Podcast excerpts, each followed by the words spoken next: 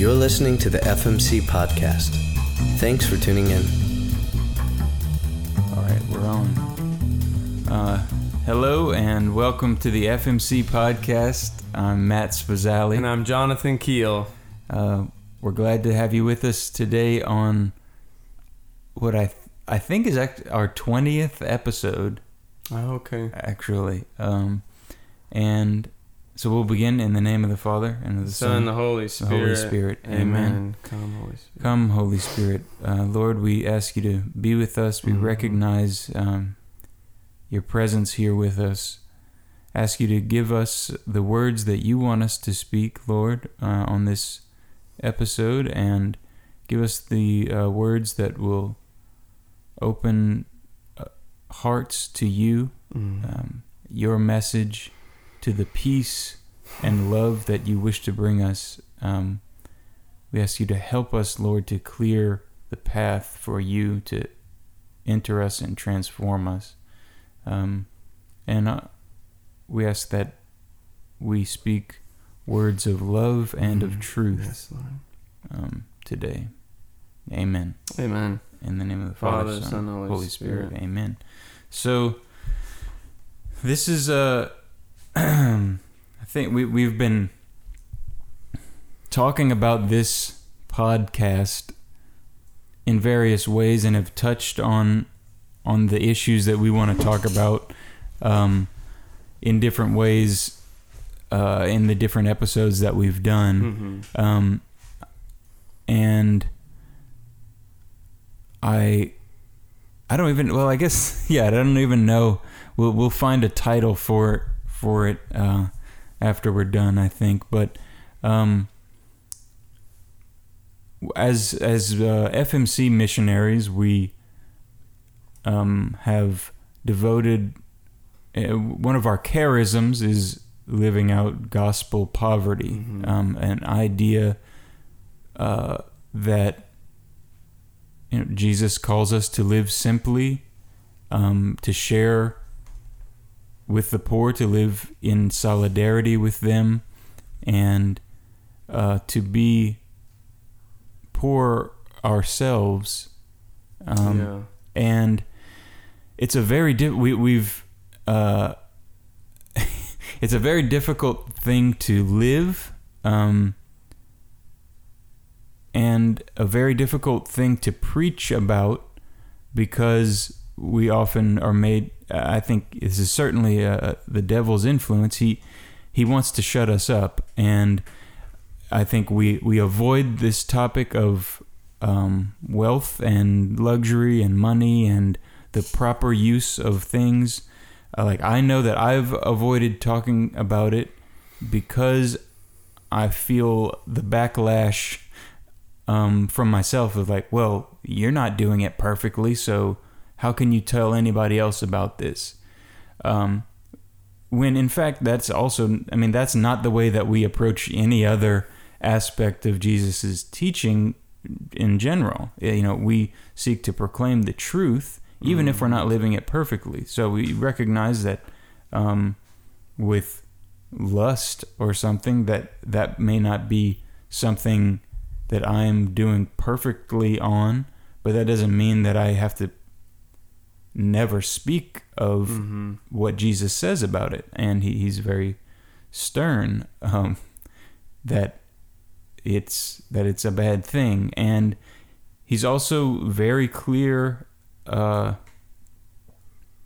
about wealth and riches, and so we're we're diving into that um, that that area, and we'll, we'll see what Lord. see what he says. And because it, because we want to know the truth. We want to know the truth we want to be living in the truth and we don't need to be afraid of it. Um, Mhm. jesus came to save us to set us free and we don't need to be afraid of his words. They may challenge us and call us to change call us to do something different in our lives um, but that's there's nothing to fear Right. there's nothing to fear and so um, uh, it, this as you may hear already uh, dear audience that it, I'm dancing around a little bit because it is a sort of a big topic and one that's kind of difficult. And one we wanted to um, approach it from an experience, some experiences that Jonathan recently had um, doing mission appeals, because this is our perspective as missionaries, um, and as we interact with the church here in America and uh, around the world. Uh, we have a unique perspective, Yeah. and so you you recently went and gave some mission appeals, and we wanted to talk about the how that went and what the reaction was. Yeah, you know, um, And I, I- guess sorry, I should just to be clear, what we mean by mission appeal is to go to a church, a different a parish, and at at mass or another function, um, tell them about uh, FMC, tell them about our mission, um, tell them about our you know individual family missions, uh, the Keel mission, and to ask for support from the the Mhm. congregation. and you know that's it's interesting because um, you know I think this topic, uh, namely, uh, I call it economic relativism. The idea that the way that you use and spend your money is your decision. It's not really a moral decision.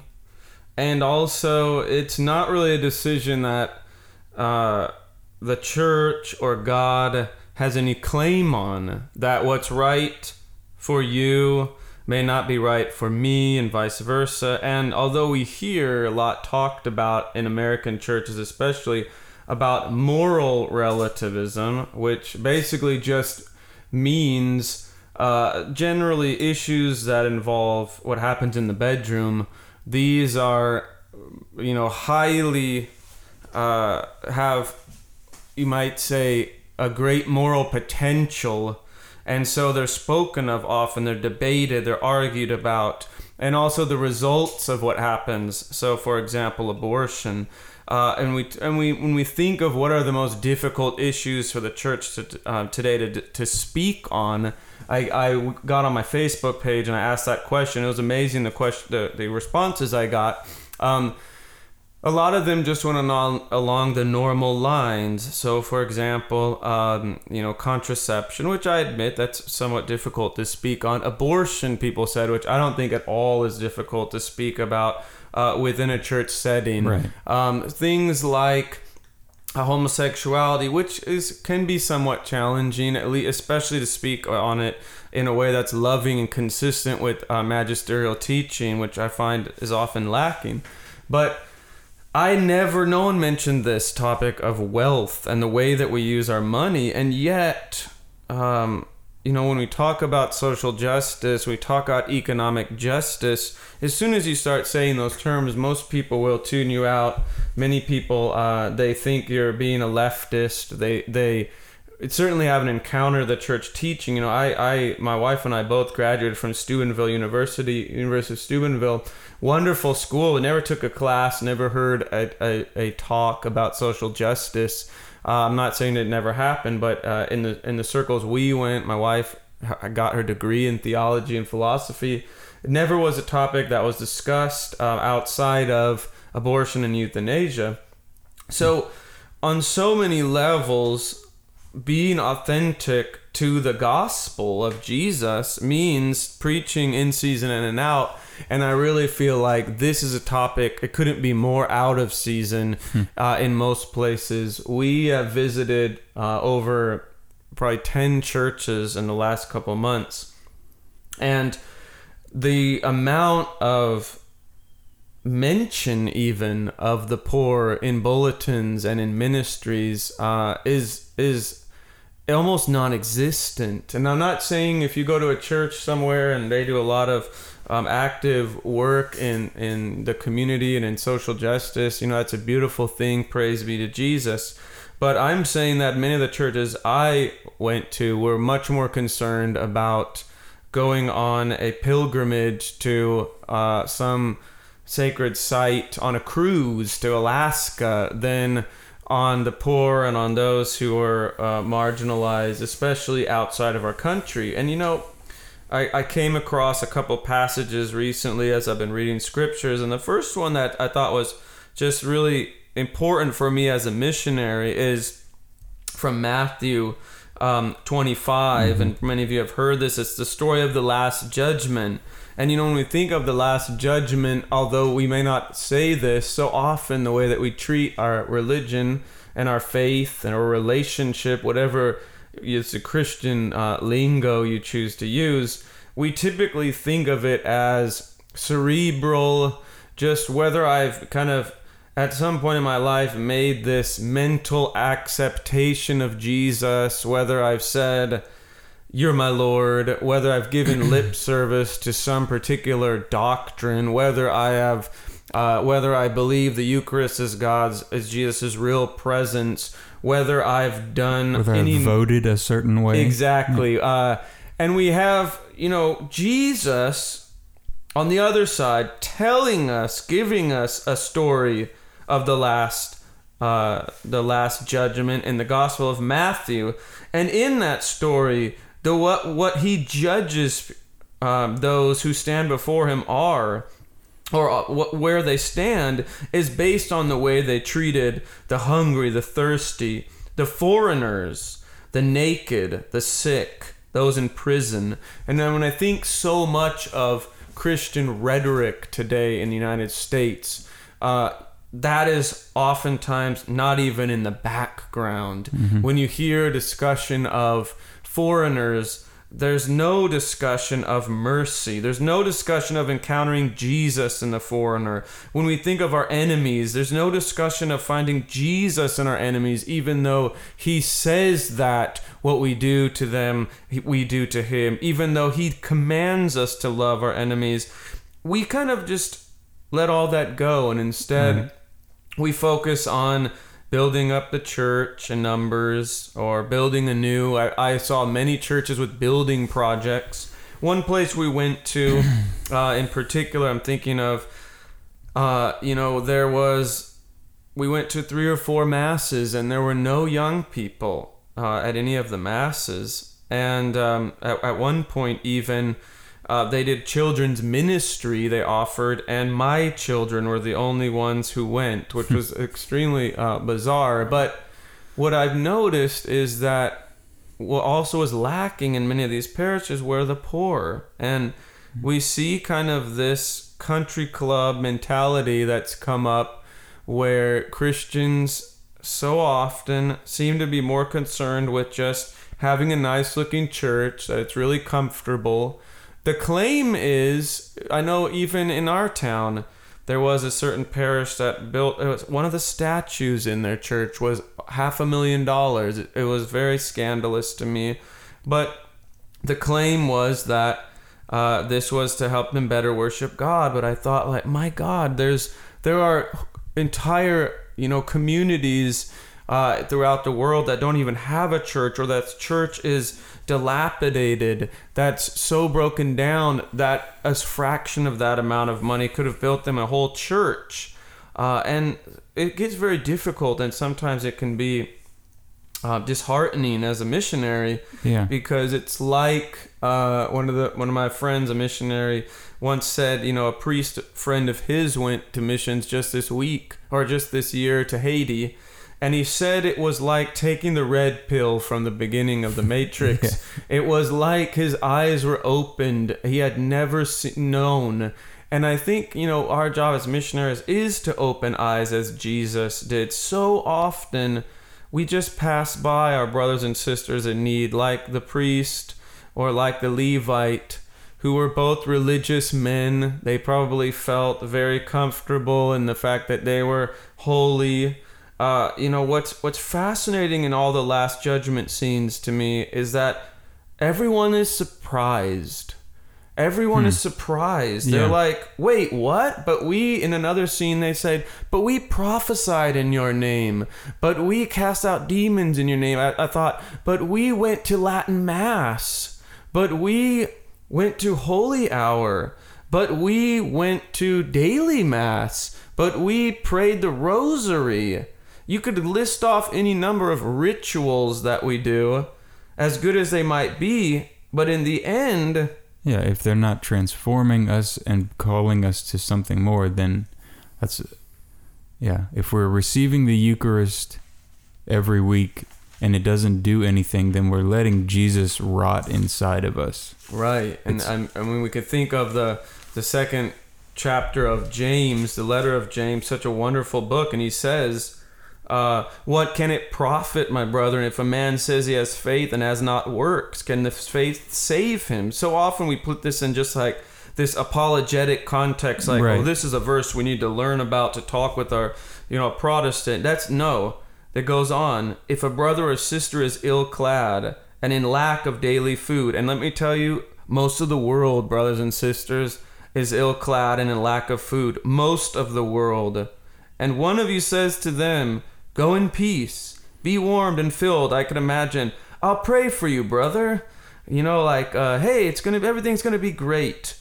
Without giving them the things they needed for the body, what does it profit? So faith by itself, if it has no works, is dead. And if you have dead faith, where does that leave you? I think um, it's uh, as you said, uh, like in Matthew 25, the people are shocked, you know, and they're surprised, and that part of this is, you know, we talked before the podcast, like, man, we don't want people.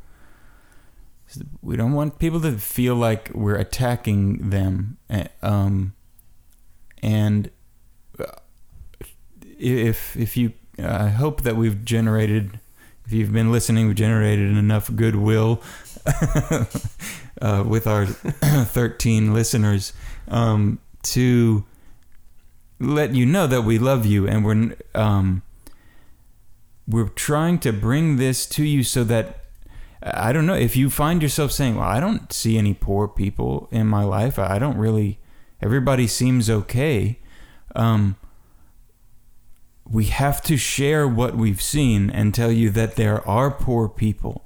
There are people who literally fit the description that Jesus um, and Scripture tells us about. People who do not have food. There are people uh, all over the world in extreme poverty, and and right here in in America. And so, at the very least, if you don't see poor people regularly, go find them.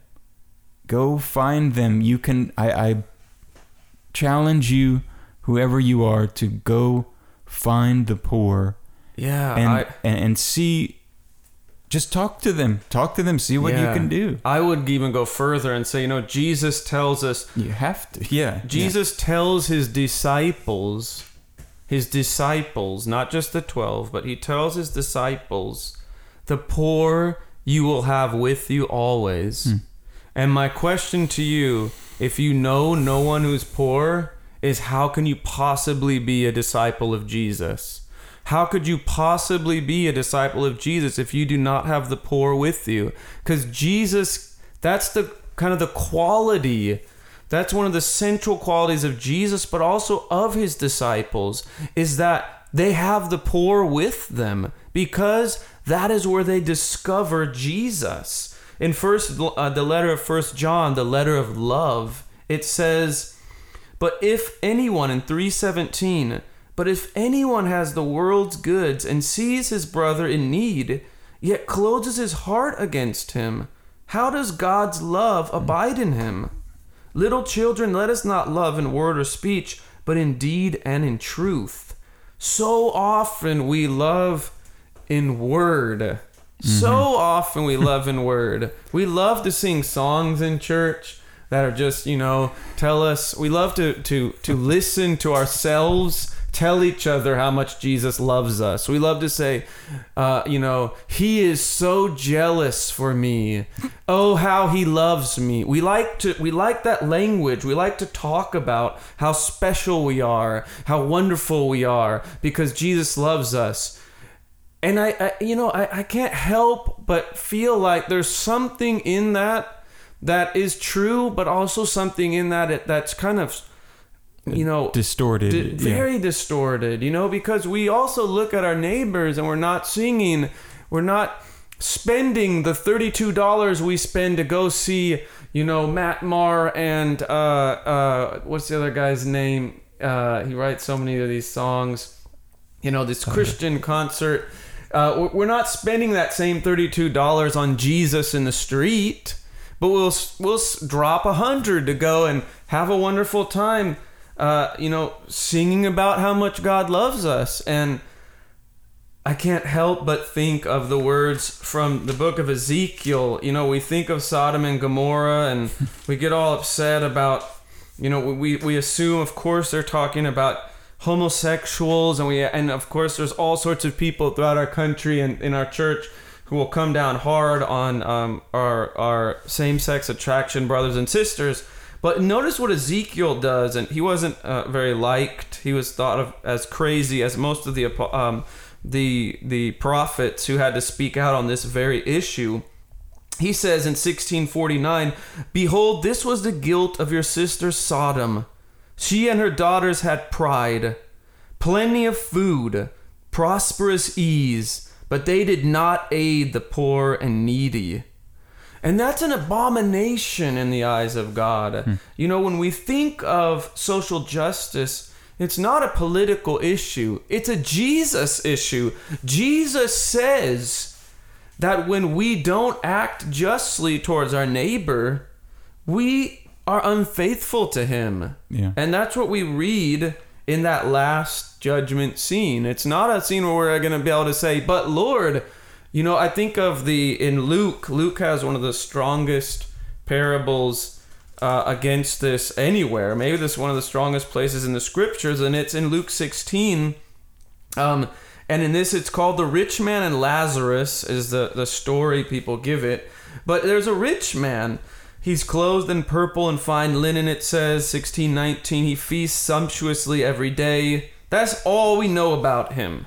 It doesn't say he was stuck up. It doesn't say he worshiped the wrong way. It doesn't say he didn't go to church or to temple. It doesn't say anything.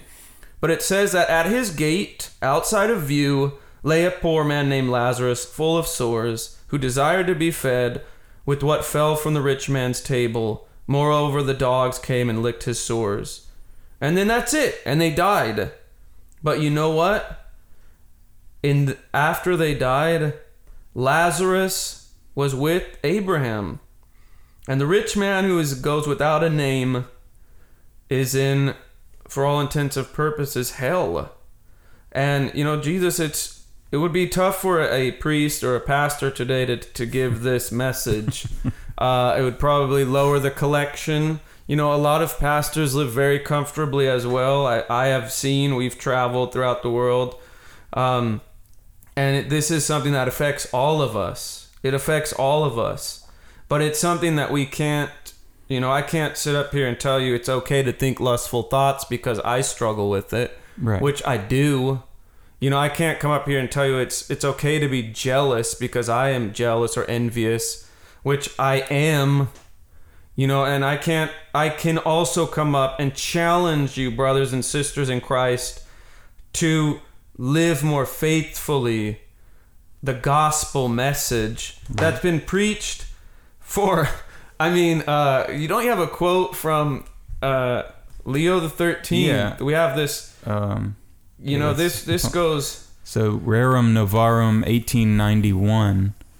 Um, So this is, you know, o- over a hundred years ago. This isn't some new liberal thing. This is long before the communist revolution. This is long before, you know, the uh, the left were able to come up with, you know, this is long before the the liberal media and all the other common scapegoats that I've heard over the last couple months that people use to just Right. Yeah, I mean, and and that's uh, before I read the quote. Another um, point that I think we've we've made it at some other time in the, these episodes, but what we don't want to do is to view the message of Jesus through the lens of our American political uh, perspective or persuasion. We want Jesus to be the lens with which we view everything else in our lives. Um, and so, if the message of Jesus, you know, I, I think we often feel like, well, okay, here's um, the church is uh, on the left on these issues of social justice, and the church is on the right on these issues of um, reproductive rights and sexuality. And so, if I'm a Republican, then I'm going to agree with the church on abortion, but I don't agree with the church on what they say about wealth, and vice versa. If I'm a Democrat, I agree with this or that. That's a distorted life view. Um, Mhm, mhm. If we're Christians, we have to be Christ centered, and our understanding of the world around us has to be Christ centered, not, you know, our politics need to flow from our convictions as Christians, not the other way around. So this is this message. If you feel like, oh, these guys are liberal, not only uh, you know uh, we've talked before about I, I I mean i'm very frustrated by liberal and con- those two Yeah, terms yeah. because i think they just make people's blood boil to an extent that they're just not even useful in discussion because you we can't see past those um, I, I would challenge you to forget about that label and and ask yourself uh, does this actually sound like stuff that Jesus said and we're reading from scripture and we're we're reading from uh, the the church which is guided by the Holy Spirit.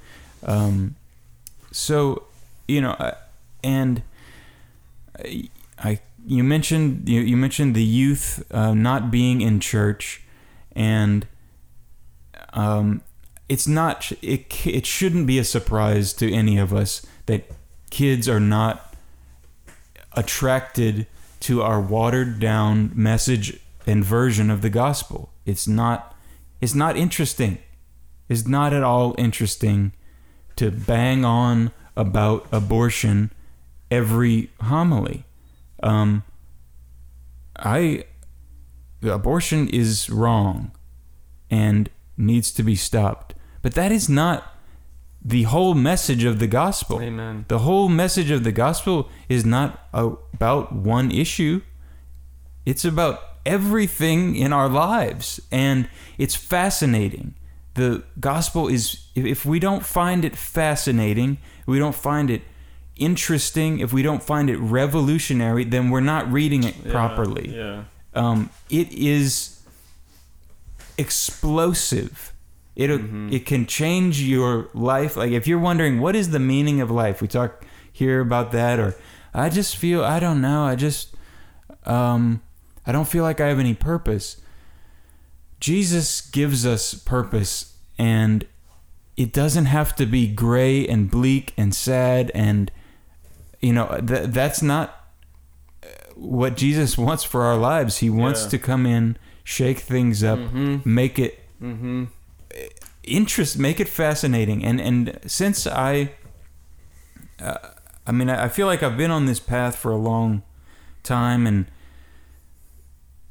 gone sideways and and back and forth trying to follow Jesus, but um, since you know in the past like three years, and certainly since I became since I joined FMC and have tried to live is because me joining FMC is just a part of me in my life trying to find out how can I personally live out the call of Jesus the best I can yeah. and that's it's the way that God has presented himself to me has been to go in this direction. Um, and it's like I'm a, I'm getting married in less than 2 months.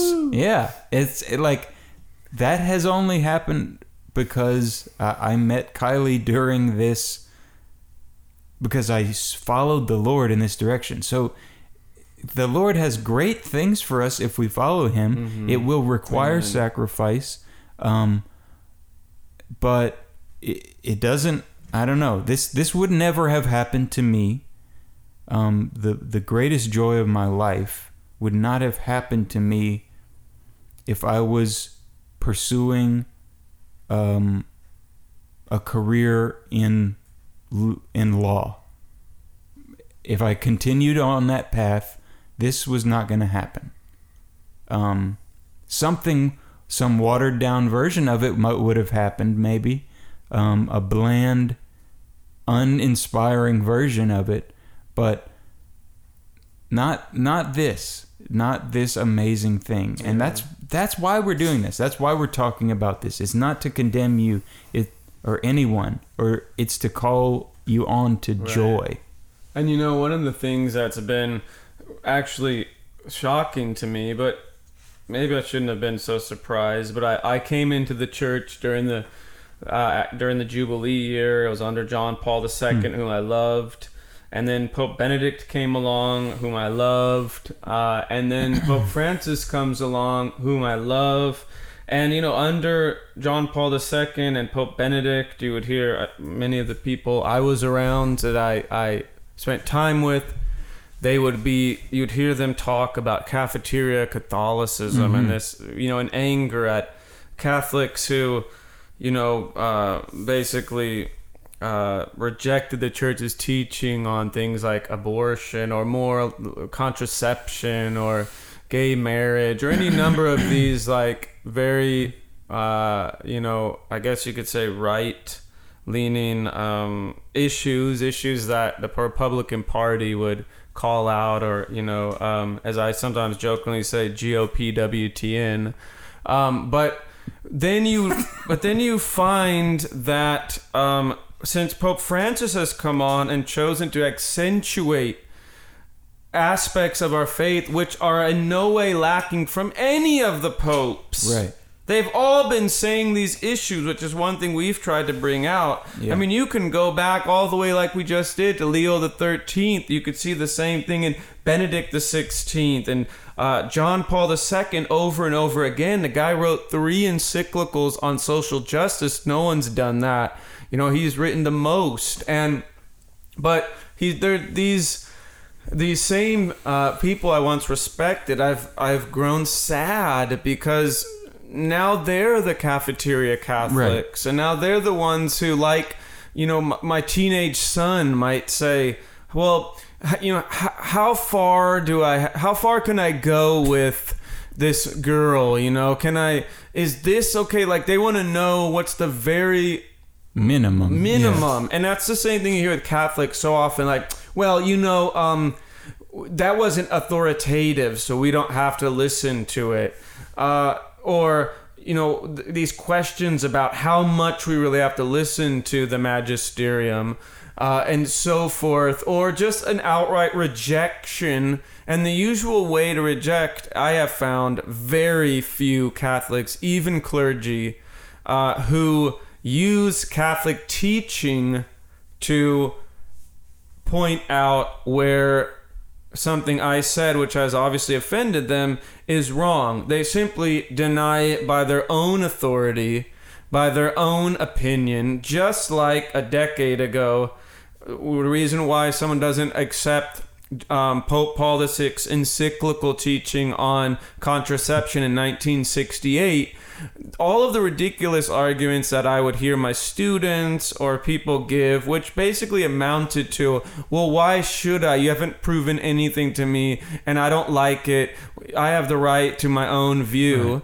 The same nonsensical but self centered pontificating I have heard for a couple years now when you mention something like the 1967 encyclical um, called Populorum Progressio by the same pope within the same, you know, year and a half or so, they'll just th- throw it to the curb like it's nothing. And why? Because I have the right to believe the way I want because everyone knows that's liberal. I've actually quoted from Pope Paul VI, by the way, on Facebook and had people write to me just by putting that quote and say, if I quote any more from this document, they will, they're threatening to stop becoming our benefactors. And, you know, these are, I don't bring these up to put down anybody, but rather there is a great fear on both sides. You see a fear you know, uh, with people fearful that the church wants to steal all the joy out of their sexual relationship. I see it when we go to give mission appeals, and people are shocked when uh, we walk up with our seven kids. You could see, uh, you know, we've gone to parish after parish. Sometimes we walk into the church, and people look at us like, "Are you in the right place?" You know, like this is supposed to be a quiet mass. They just assume the kids are going to act up. They're going to, you know, and we we never cease on getting people say, you know, for the most part, your kids did great. Um, but then you'll see the same thing, like w- these fears uh, that the church's views on, which aren't, by the way, this just the church's views. They they go all the way back to the early church. I mean, Saint Thomas Aquinas said, uh, "Whatever we have," he says in the Summa, "whatever certain people have in superabundance is due by natural law. This isn't even charity to the purpose of succoring the poor."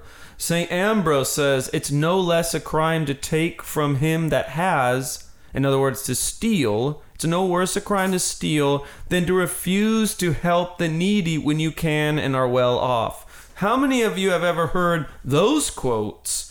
How many, you know, even ministers of the cloth, uh, you know, wouldn't feel threatened by these? I mean, these are these are important uh, topics that uh, you know, are really challenging. Pope Benedict, in his last encyclical, which is actually extremely radical, I think, it's called Charity and Truth. Um, he wrote it in 2009, or at least it was promulgated at that time. He actually wrote that in 30 section 37. The church's social doctrine has always maintained that justice must be applied to every phase of economic activity. He says, Thus, every economic decision has a moral consequence. The way, as as uh, Leo told us earlier, we use our money, the things that we have, and the people we choose to help or choose not to help have eternal consequences. You know, it reminds me of that great quote from the movie The Gladiator when he's telling his soldiers they're about to go off to battle, and he says, "What we do in life echoes through eternity." And it's that's such a, a, powerful quote, but it's it's true in this area as well for us. So so Jesus tells us. Yeah. Um. Yeah, it's a, a, a. I don't know. It's a. It's it's nice to. To talk about about this because we've been. We've been talking about it sort of behind the scenes, in a s- in the sense of this podcast, um, and it's jumped up. But I actually I think that this is. I don't know. I feel like we're Chris Yeah. Tomlin. That's Sorry. guy. That was the guy with Matt Maher. They were on tour in our town. right. Um, and you know, I- guess it it should go without saying, but uh, there's nothing. We're not saying that there's something wrong with Christian music uh, saying that Jesus loves us. That's a that is a perfect, perfectly true message. But when it's the only one that we find, we need to. If we're not grounded in Scripture, we would never know. We would never know just by listening to Christian radio that we're that God asks uh, any change in our lives, really. Um, right. and and that that's what that's the point of our criticism would be that um, we're getting an easy version of of the story. Mm-hmm. Um, And you know, when you think of, I'll, I'll give you a quick little story that I think has helped me in a way. But I want you to imagine for a moment that, you know, um, I'm a, a, let's just pretend that Matt and I, this, this would never happen, but opened up a daddy daycare. If you've seen that movie, you know, with the two dads, uh, it's pretty funny. I watched with my kids the other day. But we opened up a daddy daycare, and we just, uh, you know, the, some of the older kids at the daddy daycare, we wanted them to help us out, to help them become more responsible, to learn um, loving of the their younger uh, siblings in some cases, and just younger classmates. And so we brought out pitchers of juice and um, cups. And we brought out pitchers of juice, and there was enough in those pitchers of juice for everybody to have an entire full cup, including the people who are pouring it. And we gave it to the older kids. And um, and so with the understanding that this is not their juice to use however they want. This is a juice that they've been given to go and share with the other kids. And so I want you to imagine now, you know, these let's just say there's three different uh, you know 10 year olds who have their they're going to their four and five year old siblings you know and the first kid goes up and he he tells that, kid you know i don't like you uh, you didn't give me your car. This is a common type of thing here in my house. You didn't give me my car, that car, so you only get half a glass. Then he goes to the next one and just says, "You smell bad. I don't like you." Then maybe goes to the next one and says, "Oh man, you're my best buddy because you know you let me play your Kindle, and so I'm gonna give you two glasses." And then you know he's just pretty tired out, and so he just says, "The rest of you, forget it. I'm not getting you anything today." And he goes back and drinks you know six glasses to himself. Uh, we wouldn't. We would first of all call that unjust. I would, you know, or Matt, as we walked in, would hopefully you know, look at that boy and, and, correct him. He would be held responsible for misusing that juice, which was for everybody. Um, but this is kind of the Catholic traditional way of using of, of viewing private goods. Period. Whether it's private property, just things that we own, is that as Leo tells us all the way back in the 1800s, you know that our wealth, the things that God has given us, is subordinated to a social use. It's called a social mortgage. In other words, the things that you have are not just, as Aquinas tells us, to be used however you want, but the difference is that as the things that I own, I get to choose how they're given out, who they're given to. That's the blessing I have of the things that I have. Mm-hmm. I, that's stewardship. Mm-hmm. But the thing about it is so often what's happened, and so uh, when we go back to Aquinas, you know, when I give from my surplus, so go back to that story of the boy with his juice. When I give from that surplus, so I pour my cup, and now the rest is what belongs to everyone else. I've gotten what I need. Then when I give from that surplus, it's justice. It's not charity. It's justice. Then, let's say I poured all the cups, the juice is gone, I'm about to drink my own, and a little boy comes up, he's crying, he says, I want a little bit more. So I give him half of my own cup. That is charity. When we give from our need, from our what what belongs rightly, not even belongs, but what we need to use. And yet, what's happened in modern culture really not through anything to do with the Catholic faith as much as just uh, you know, a common way of looking at uh, the way we own things in our country, and probably there's some, uh, you know, other issues politically or, or maybe you know ideologically, but nevertheless, the way we look at it more or less today is all the juice is mine, and if I give you any of it, you should be grateful yeah, and there's probably celebrate. some strings attached. You go, you're gonna rub my back, or you're gonna give me your car, and we call that person generous. And you know god someday is going to walk back into this room brothers and sisters hmm. and he's going to demand an account. He's going to demand an account of how we used it. That's what yeah i think i want to i want to be able to at least tell him that i tried. Mm-hmm. yeah because yeah. I, I i think as you try to live this out, it, it is a it's a difficult teaching. It just like you know, just like all of the other you know, yeah. teachings are. It's not easy to follow Jesus. it requires something of us, and so Um, but I want to, I, I, I want to at least start Mm-hmm. by by being able to tell the Lord, look, I tried. I I know that I didn't do it great, but I heard your word and I tried to act on it. Um, and you know, we. I I went to I talked about this in, in another podcast, but I went to this um, Catholic missions conference in Orlando. Um, just you know, and just right there is already sort of a red flag. Like, what?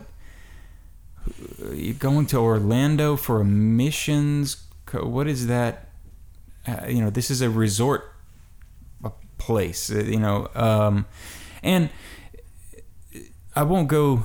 Uh, but I told the the people this uh, that when I was there that from my perspective, it felt like the church wasn't even trying. It's one thing to say, okay, well then uh, we should all. This should be a week. Uh, this should be a, a week a weekend retreat where we fast and live out in the woods, and that's where we need to have our conference.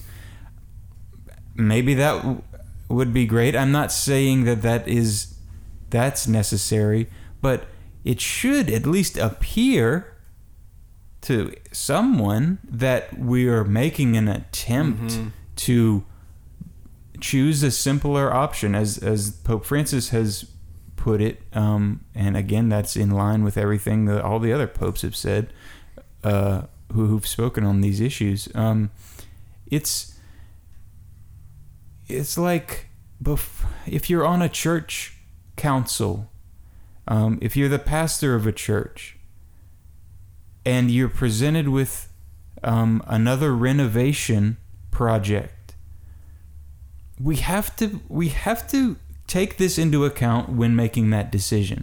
We have to take into account is this the right choice? Um, and i'm not saying that every time it won't be. Uh, if your church is falling down and not serving its function um, I I don't think it's illegitimate to have to have a structure, but I know what's unquestionably legitimate is to serve the poor. Mm-hmm. Um, and if that's not even a part of the calculation, then we're not doing it right. If a, if a thought for the poor is not even given when another one of our endless renovation projects or whatever comes up in church, um, that's uh, that's Mm. injustice, and we're not following Christ Mm-hmm. properly. Um, You know, I think of this a quote from uh, a, a wonderful exhortation by um, Blessed Paul VI, Evangelii Nuntiandi, which is talking about evangelizing in the modern world. And he says, you know, the world calls for and expects from us simplicity of life, the spirit of prayer, charity towards all, especially towards the lowly and the poor, obedience and humility, detachment and self sacrifice. Without this mark of holiness, Remember this mark of holiness.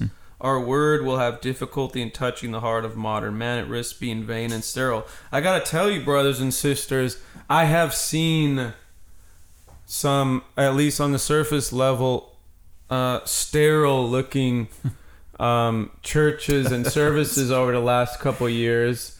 I I have I'm not and I have I have experienced in my own heart some sterility, some vanity. But I do believe that even on a parish level, and I think parishes can sometimes be the most guilty of this excess. When you look at uh, the amount, you know, do when parishes, when a pastor stands up and challenges me to give, you know, uh, quote some Mother Teresa quote that's, you know, it, it kind of like the church gets some of these quotes together when it's time for stewardship. Um, uh, you know, Sunday, give um, from your need, and it'll say things like "give when it hurts." My, I, I want to do that. I really do, and I and I hope that I do. But I want to challenge. You know, how many churches are doing that? You know, how many parish communities are giving, not just back to themselves, you know, not just kind of, well, I'm going to give so that we can build this bigger gymnasium for millions of dollars as you know one place i visited is is working on.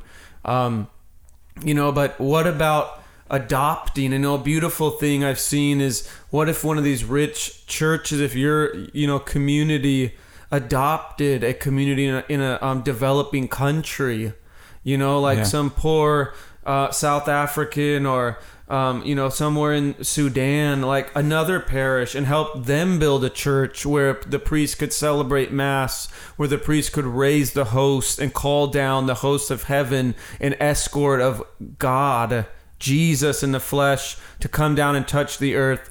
What if you could do that for someone in a developing country that instead of just, well, we're gonna we're gonna rebuild I don't really like the way the wood carving is on the back of this, so let's spend you know a million dollars on a new one, uh, a million dollars on an altar, which I'm telling you right now is not uncommon in this country. A million dollars on an altar, you know, a half a million dollars on a baptismal font. We're yeah. I mean, we're not.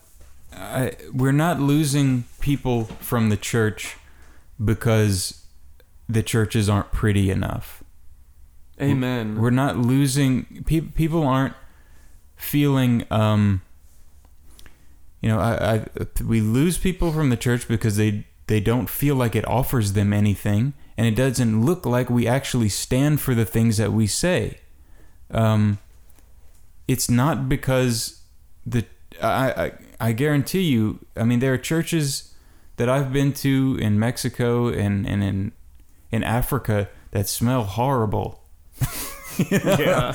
but there are people packed in them yeah, yeah. and they find because they're finding the person of christ they recognize their need for him Mhm. praise god Amen. and um, they they're there it's not i mean i and i honestly uh, I, I apologize to some of my brothers and sisters in malawi like i remember seeing some hideous artwork in in one of their churches. Like it was, they had a statue of Jesus that was made like they had gotten from China, and so it just didn't look right at all. But they were very hap- happy to have right, it. right, Um, right. and I just I like recoiled at it, but um,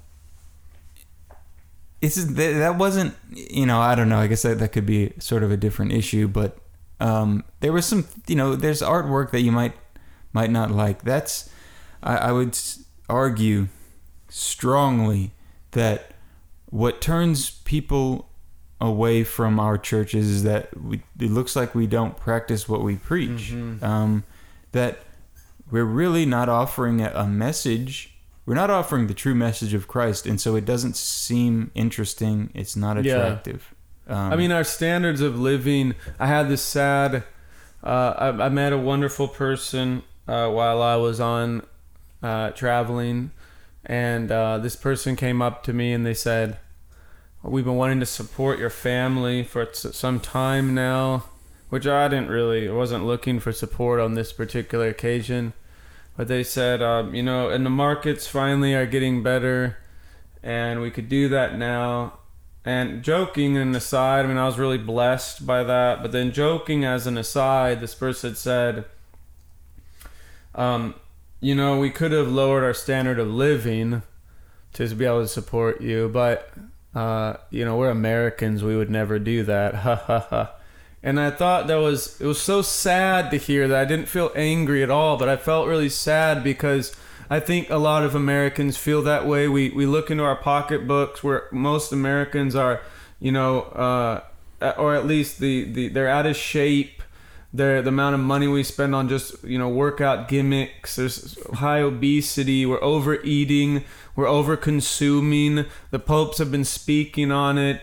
We we kind of like wait for Lent, hoping that somehow you know these kind of uh, practices that just they're sterile. You know, it would be so easy to just connect with the poor connect uh, you know living a more simplistic life will give you resources to help people you know and one of the things that i think is so troubling is that as we delve more and more into lives of luxury you know where coffee now becomes these uh, uh, I've seen them all over. Oh, they're they're um, what is it called? It's like these little plastic cups you get. It's a machine.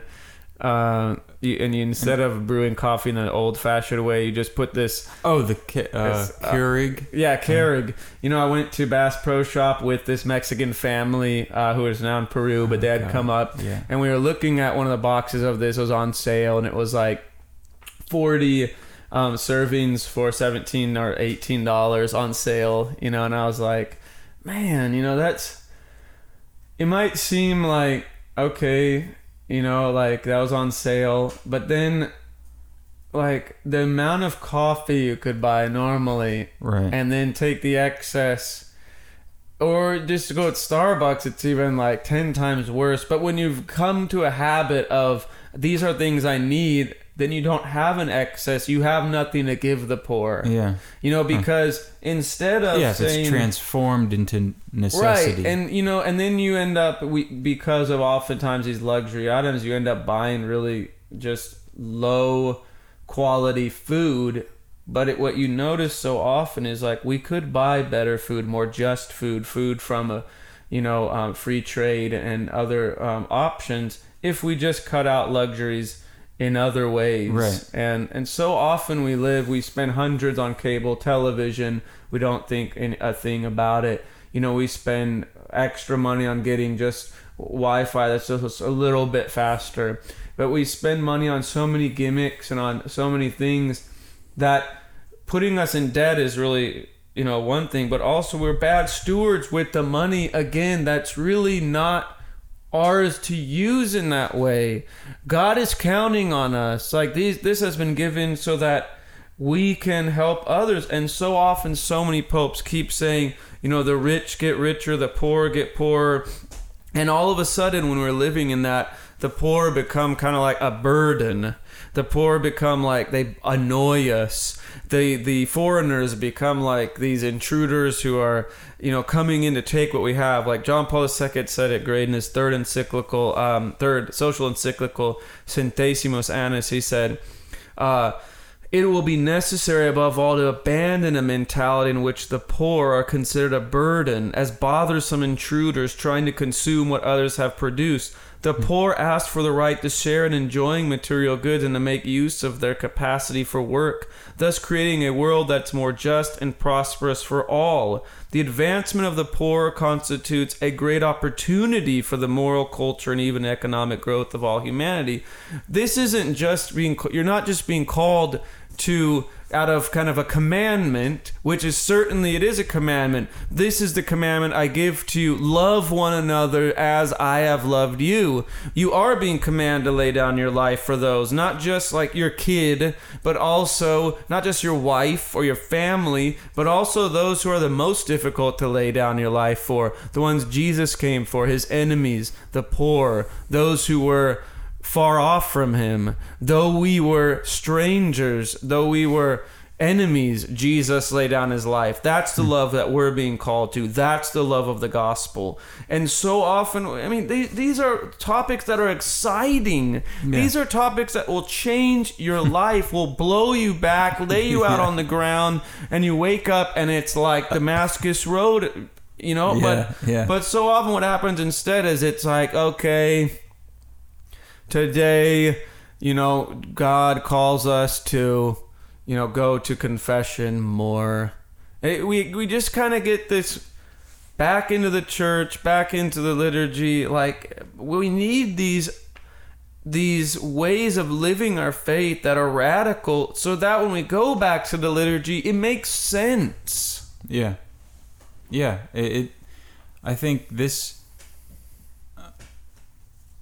taking um, these issues seriously has made the gospel coherent for me. Mhm. Amen. You know, it, it's not, uh, and I, I think that's a yeah. You know, another reason why people can easily reject it is if we if we're continually saying, well, Jesus didn't mean that, he, Jesus meant this, or well, he can't have meant that. Yeah.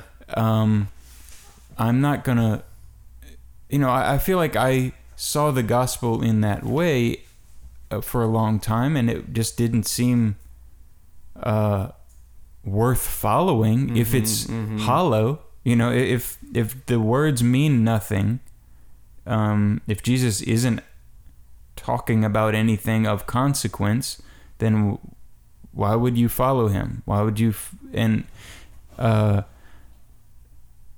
the apostles followed Jesus because they listened to him, and uh, I mean, for uh, you know, I'm sure many other many reasons, but I mean, they were interested in what he said, and he had a message that was life changing for them. Something Yeah. that they, uh, these words that they died for, that they went as went all around to preach. Um, and we have to ask ourselves, did they do that? I mean, they they didn't just do that for some bland message that uh, doesn't call them on to anything. They they did it for something Mhm. revolutionary and Mhm. fascinating. I, I'm recycling these words, but I, I and I, I'm sort of unable to um, convey. uh, You know, I don't know. Read it for yourself. You'll you'll see. Jesus does puts it in better words than I do. yeah, you know, I want to challenge you. Like, I'm going to give you some passages that I would love for our listeners to go back and just pray over. You know, we mentioned uh, Luke 16. Uh, you know, uh, really, you could talk of all about Luke 16. You know, the Pharisees in Luke 16, 14 are actually categorized as lovers of money. And because of that, when they hear these teachings of Jesus, they scoff at him. So, what you have though in Luke 16, a number of different passages. One of them, you have Jesus talking about in the only place that I know of uh, this pericope of the of the new, or at least of Jesus's life. We always think of people serving the devil. Well, Jesus never actually mentions devil worshippers, but he does give us one God that can be worshipped, one master that can be had. That's not God, and you serve one or the other, apparently, according to Jesus. Uh, but you have God or you have mammon, riches. It's interesting that Jesus pits riches and God. You know, they, these are, you can't serve them both. And of course, in my experience, most people think, well, I'm not serving mammon. Um, and, you know, that's just a done deal. It's not, I don't serve mammon. I don't love money. Love of money the root of evil. Well, I don't love money. Um, but we might ask ourselves, you know, do we spend more on our own pleasure than we do on the poor? I'm not saying our needs. Your needs are your needs. You know, my family needs to eat. But do I spend more on Netflix than I do on the poor? Doesn't mean I can't necessarily that I can't have Netflix, but if having Netflix means I have nothing to share with the poor, then I shouldn't have Netflix. Yeah. You know, if having, uh, do I need a 2018, you know, brand new truck because I want a really reliable vehicle, even though I buy a new vehicle every couple years because I really just say I need a reliable vehicle so that I feel better. When if it was reliable, you'd probably keep that truck for a long time because Yeah. it's reliable. I hear that all the time.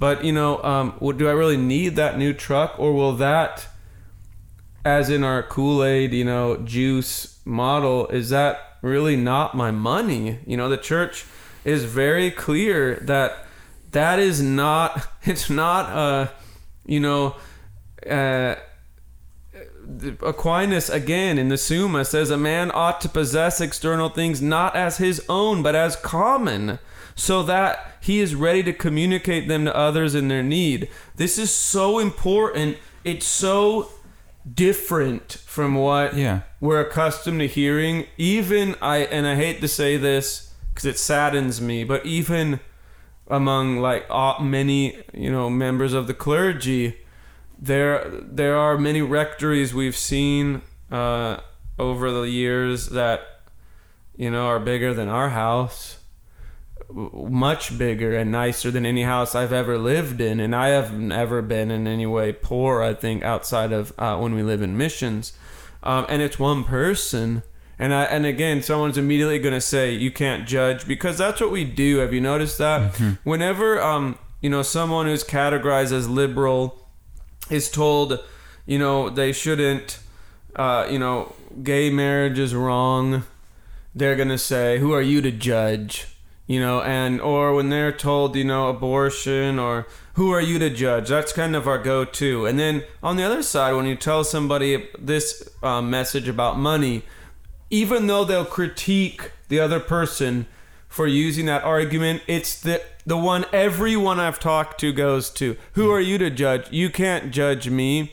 Uh, and you know the reality is that uh, this certainly is not a judgment coming from. I don't even know who you are out there, but uh, I mean, I'm just teaching. I'm just telling you what the church teaches. I'm not trying to offend anybody, uh, although I'm not afraid of offending anybody. Although I don't feel that um, an offense is offending somebody is in any way a sin. Uh, it can be, but it, I think done in love, you know what? You're gonna offend people just by living the gospel. Yeah. Um. I think you know. Um, I'd like to just maybe. Oh, so I mentioned Luke 16. Let me just mention a couple other Yeah, passages. So Luke 16, uh, if you if you want to go to that, Matthew 25, which talks about uh, this last judgment. Um, Luke 14 is great. It talks about when you give a feast. Notice it doesn't say if you give a feast. It says when you give a feast, not just a little meal, a feast. Invite the poor, the maimed, the lame, the blind, and so on. Um, there is, according to Jesus, a time for, you know, luxury. But it's in the times of sharing, in the times of communal meals, in the times of uh, celebrations, and we see that so often that uh, I think of a time when Dorothy Day gave a diamond ring to this poor lady, and someone asked, you know, that could have been sold, and they were kind of indignant, and apparently she said something to the effect of, you know, but that person it meant so much to them, she gave it out of love, and I think we can have um, these occasions in our life too where we we share with others. I think um, in luke 12 i love luke you know luke is really the gospel i think of the poor. But um, luke 12 is another chapter where you'll find quite a bit. Um, and then you could think of luke 10 uh, is maybe one of the most important chapters for the modern church. The Second Vatican Council is modeled, it said, it, it spoke of itself as being modeled on a spirituality of the Good Samaritan. And in Luke 10, uh, we have the story of the Good Samaritan. Um, you know, we could, there are other passages we could go to. I like to focus on the passages of Jesus uh, because I truly feel that. Uh, you know, Jesus' life is the best pedagogy. When we look at Jesus' life more than any other part of Scripture, we discover how life should be. And you know, I actually like people asking, "What would Jesus do?" I think that's that can be good if it's informed well. You know, as you're getting, as you're contemplating going on a cruise to Alaska with, you know, uh, various Bible teachers, you might ask yourself, would Jesus be on this extravagant, wasteful cruise? You know, we uh, we were able, uh, blessed, I guess, to go to a um, Bible conference earlier this year. We've talked about it. We've nicknamed it the Bell Tower because there was it was at a very extravagant place in, in you know not the not the most wealthy part of the world, but there was certainly not too far from the church um, some poverty that we we um, saw. Certainly where we stayed, it was in a a more uh, rundown part of town. But um, when we were there, you know, it was uh, we. I just remember that there was so many um, so many things focused on making money, whether that be from not recording anything, any of the talks, because it might interfere with their recording of it, but you could buy each talk for fifteen dollars a piece, which I mean. They weren't that great of talks. I'm sorry, but, Yeah, I but I, wasn't mean, uh, but it certainly wasn't worth. We already paid 160. We got in Yeah. for free as missionaries, but we already you, people had already paid 160 dollars to hear these talks, then to pay 15 a piece to get the talks, then the meal plan. I mean, by the end, it, it was just like it kind of felt like Spirit Airlines. You know, it, you go on Spirit Airlines, it's like every single thing on the airline you have to pay for. Can I use the restroom here? That's going to be, there's like a quarter slot, you know, you're looking for. Or, you know, I could have a drink, $5. That's what it kind of felt like. And I still remember one of our missionary sisters couldn't find her name tag and um, and the security kind of kept her out and I just thought my god like imagine if somebody actually wanted to come in and and hear the gospel you know that you know and they didn't have the hundreds of dollars to be able to afford to hear it. it it just was again sad is that what jesus would do i couldn't help but think no a resounding no that might offend people but no i don't think jesus would do that i don't think a mother teresa would do that you know um i these are issues that are very close to my heart because I have discovered so often that uh, you know I we have done mission appeals this year where everyone drives into their church, which is down in a black neighborhood that no one wants to live in anymore. I can't help but think it's not just because it's poor or dangerous. Those are like the easy answers, but I think it's probably also because there's black people there, uh, and you know people makes them uncomfortable. Uh, you know, it's just there's these are issues that need to be talked about. They're issues that Jesus talked about. Jesus dealt with race. You know, in fact, the hero in the Good Samaritan story is a Samaritan, Yeah. which were kind of like one of the people that you could be legitimately racist against if you were a Jew uh, in Jesus' time. Certainly you could, but that becomes the hero. Uh, you know, I, I'm on my I'm on a soapbox here, but let me just end my my saying. I know we're running out of time with Yeah. a quote from, you know, can't we can't go through without a quote from Pope Francis. Yeah. And this is from my, one of my favorite works uh, that, that's ever come out of the church, Evangelii Gaudium, uh, from section 54. And, and Pope Francis says, and this is very uh, poignant because we had, you know, the Dow dropped uh, 600 and something points, I guess, yesterday. So this is great. It says, um, to sustain a lifestyle which excludes others or to sustain enthusiasm for that selfish ideal, a globalization of indifference has developed. Almost without being aware of it, we end up being incapable of feeling compassion at the outcry of the poor, weeping for other people's pain, and feeling a need to help them, as though all this were someone else's responsibility and not our own. The culture of prosperity deadens us. We are thrilled if the market offers us something new to purchase. In the meantime, all those lives stunted for lack of opportunity seem a mere spectacle. They fail to move us. Yeah. Gosh. Um, thank you. Thank you, Pope Francis. Um, I think uh,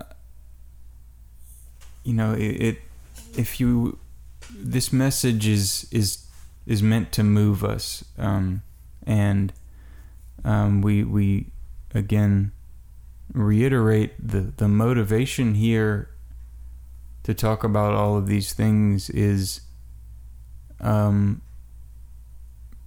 is to share with you the the joy of the gospel the joy that we um that we've found and it's it's and this is part of it. Part of it is the joy of loving the poor, the joy of loving the poor that we see and that we've seen, and it's um, I, I think that's the whole reason that we did this podcast was like, okay, let's do let's do a podcast using the our missionary perspective on things and and from that perspective it we are absolutely required to talk about this about about poverty and material goods um, and uh, thank you for uh, for listening and um, Jonathan you want to close this with a with a prayer Yeah, I would. Um,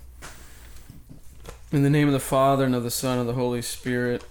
Amen Amen. And this is a prayer I, I pray often from the very end of Joy of the Gospel.